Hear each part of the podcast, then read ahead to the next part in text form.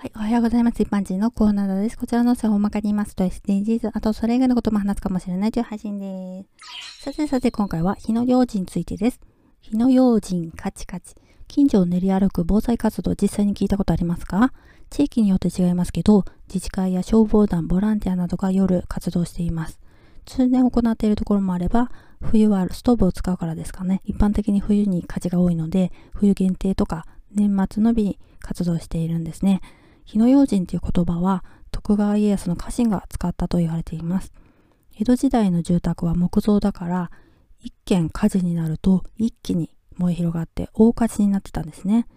例えば大手町和田黒門あたりの火事は風の影響もあって銀座や築地まで燃え広がったっていうからね今の電車で言うと路線がたくさんあって伝えづらいんですけれども3駅4駅分ぐらいまで焼け野原になったってことですそんな大火事を防ぐために表紙儀を打ち合わせて注意喚起をしながら火の用心を伝え回ったんですね。火の用心カチカチ。これをですね、現代、うるさいとかですね、迷惑だっていう人がいるようなんです。練り歩いてるわけだから聞こえたって一瞬だろうに騒音だって言われてしまうなんでね。